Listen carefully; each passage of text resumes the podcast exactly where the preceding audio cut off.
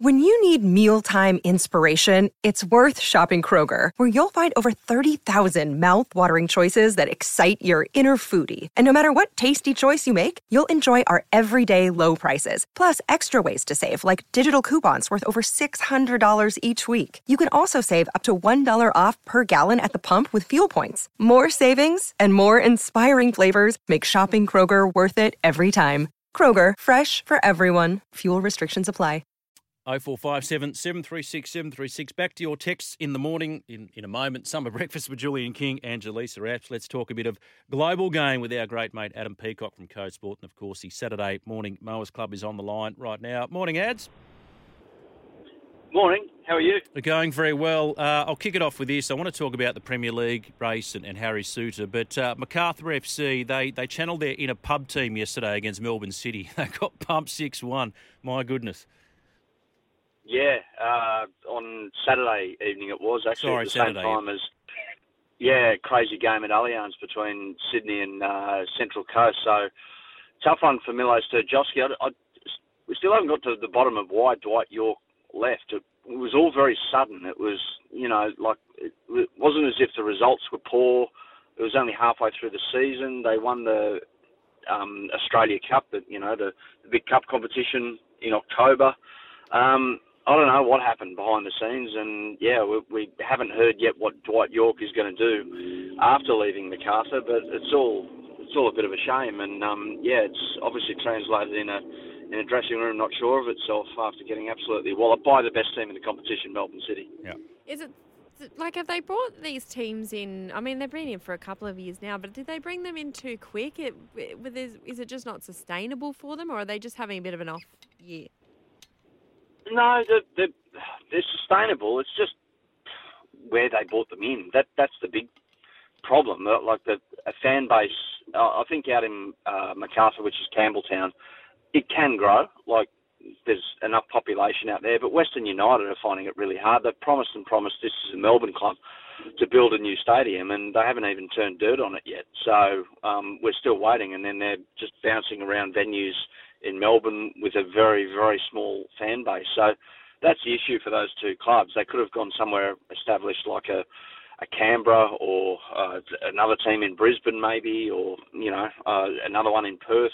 I think that would have been better. And, and looking back now, had a bit more of a fan base than than these two teams, in particular Western United at the moment. Yeah, a bit of an identity crisis for them. Sydney FC, is it too early to say the season's back on track? They've finally gone back to back, but I guess the pleasing thing for them is, you know, they've twice now come back from, I guess, a goal down to win. Le Fondre's in pretty good form against a decent team too in the Mariners. Yeah, yeah, no, that was impressive. Uh, 10 v 10 it was after two send offs in the first half. But and they, neither were I- Reds, Adam, were they? I I thought neither were Reds. Um, oh, letter of the law. I I didn't see the the the, the Kaltak one for Central Coast. I didn't see the replay which showed who got the ball or not. Yeah. But yeah, you, you're stretching the limit of the law to say that both are Reds. But I mean, are they within the boundaries of the law? Yes, probably. But it's one of those 50-50s anyway. It like bad bad refereeing decisions in football actually make for great games because it gets everyone riled up and there's more space on the pitch. But that's a discussion for another day. Um, Sydney, yeah, I, I wouldn't say that they're back because they were still making some horrible defensive errors, and it, it was almost like their experience got them across the line again. So impressive win. You you can't begrudge them for that. And I'm not going to say that oh it's it's you know a false dawn, but I'm not going to say oh wow they're going to finish in the top two. Um, they've got a long way to go, and it's only maybe the start, and they've got a couple of big games coming up as well. Steve Corica has been under a fair bit of pressure. What has to happen for him to keep his job by the end of the season?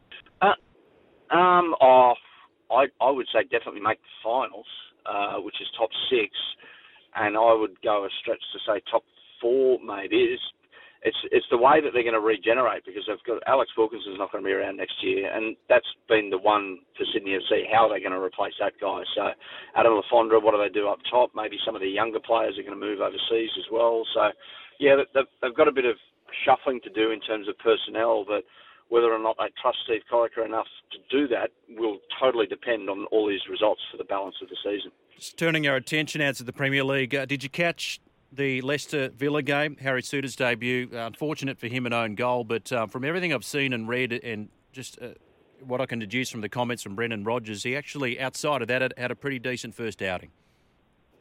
Yeah, I watched the whole game actually because I was fascinated to see how he goes. It totally surprised me that he started and played the whole game, but um, after his last week's move from from Stoke, but it, it goes to show how much Leicester needed a player like him and uh, a bit of a presence, and he, he won all his aerial duels, so he's, he's impossible to jump over. He's playing against a big fella as well.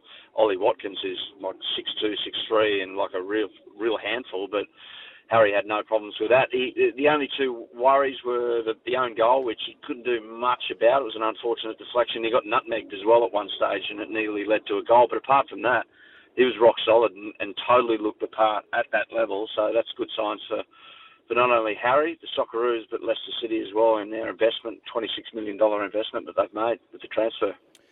Quite remarkable, isn't it? We thought, oh, Arsenal by how much? And they've gone down to Everton. And is a glorious uncertainty of sport. And so Man City are going, oh, you beauty, we've got a chance to close a gap here. And they've got dusted by Tottenham. It's a strange old round. Yeah. Uh, every Arsenal fan, um, I wouldn't say every Arsenal fan, but uh, they'd be happy with Spurs' results for the first time in their life almost. um, yes. With that it, it does happen occasionally. They're, they're great rivals in North London, but yeah, strange old weekend, and, and both done with defensive solidity in terms of the upset. So uh, Everton with Sean Dyche, the, the new manager, he's taken over, and he's he's got one objective, and that's to save them from relegation and make them very hard to beat. And he'll do that. We saw it with Burnley. He's a he's a, he cops it a bit. He like he's known as a bit of an old school manager, but he, he he basically sets up his side. If his name was Antonio Conte he wouldn't have that reputation. It's Sean Dyche from Burnley. But Antonio Conte doesn't play that differently sometimes, and and that's what they did with Spurs. Even though Conte wasn't there, he was back in Italy recovering from surgery, the Spurs manager. But uh, without him, Spurs performed so well against Manchester City and frustrated the life out of that game. And yeah, two big upsets in one weekend. Harry Kane too, didn't he become the whole the the leading goal scorer for Tottenham? Is that correct? For Spurs, yeah. Two, yeah.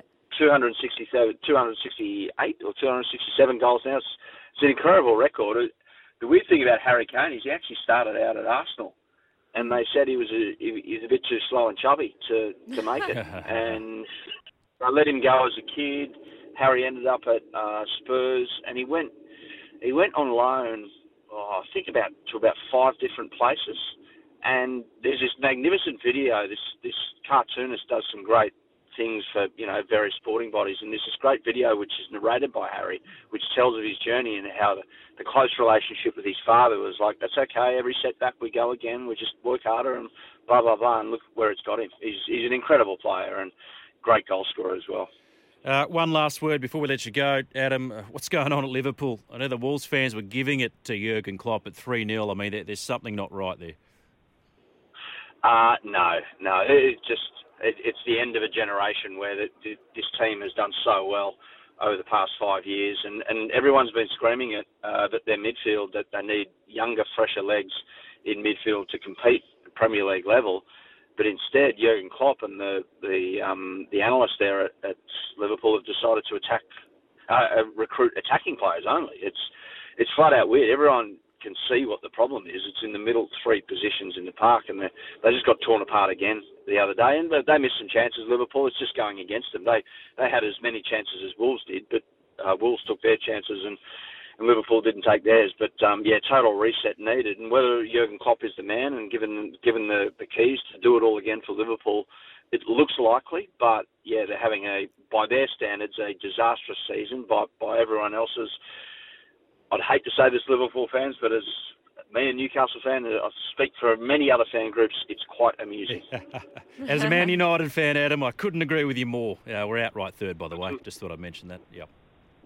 You're a sneaky outside chance. You reckon? I, I, if they get on a real run, yeah. I don't know. I don't know. Just the way things are going. Um, yeah, they're like they're, they're, still building. They're still learning under the new manager, but um, not they're, they're rank outsiders, but they're still in the race, if you know what I mean. Yeah, well, Rashford's in career best form. You know, Casemiro's been arguably the buy of the season. Uh, Eriksen's a loss, of course. But no, they're shaping up nicely. Thank you, mate. Uh, always good to get your thoughts. Uh, we'll let you go. We'll catch all your work in code sport, and uh, we'll hear you on the mowers. All good. Cheers, guys. Have a good morning. You too. There he is, Adam Peacock. 0457 736 736. Uh, J and J. This irrelevant All Stars game, which is now full of reserve graders, is on the same time as the first test from India. I know what I'll be watching. Uh, I agree. Actually, I'll be watching the cricket. No, I'm not. I'm not big on the All Stars game anyway. Really? People are I starved of rugby league, year. and it's kind of like the unofficial start. To the. I tune in, tune out, but it's still at the end of the day an exhibition, and I'm Oh. not a fan of exhibition sport. It's one of those great games to go to. I went there um, with Jimmy Smith. Oh, without doubt. with, like last year at um, CommBank Stadium, and it's just got so much feeling behind it. The crowd's pumped to go. You feel like footy's back. Um, I love it. I think it's a great game. Act like a goose, get treated like a goose. Didn't these guys want to be role models? Not good timing before the All Stars. Look at the Fox. We're drawing a focus on the Dogs this year. That's a focus, not 3:45 a.m. wrestle. That is from Rooster Man. Now, Julian O'Brien, who's the media manager for the Sydney Kings, has sent me a message. Says also, we're very sad Melbourne United missed out in the finals. you know, Perth had their time in the sun. I know they're back in the finals, but Sydney's still the team to beat. I would think. Um, now, oh yes, back to the sale of the century. I had uh, Sparky, Elise Platt, and uh, just a few other names escape me. Victoria Nichols is the one I was thinking of. Uh, thank you for that. Jason said also Delvene Delaney How did this come up? because um, the Who Am I that Chuckles did, Oh, Charles yeah, and of course, the yeah. birthday game. So they used to do that on Sale of the Century. Who am I? Oh yeah, Nicky right. Buckley's another one. Nicky Nicky Buckley. yeah. Yeah. that was in the Glenn Ridge era. Yeah, it That's was, right. Yeah. so Jo Bailey I don't remember any married of these. Steve Silvani and the Nicky Buckley. Yeah, okay. There's a good one. Thank you. Forgot about that. I was a more of a Burgo's catchphrase kind of gal. Oh, Burgo's catchphrase. Yeah. I was a Burgo Wheel of the Fo- Wheel of Fortune kind of guy. Yeah, right. The story on the news at 8 a.m. The All Stars match reporters playing reports players are pulling out about concerns of only having a month of training and not ready to play. May confirm that's one of the agreements being contested by the CBA. Well, it wasn't a threat for a moment, wasn't it?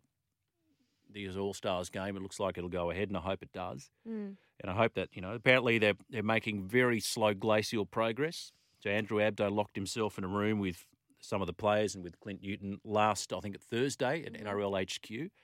Uh, ordered some pizzas and slowly thrashing it out. 0457 736 736. I'm breaking back with more.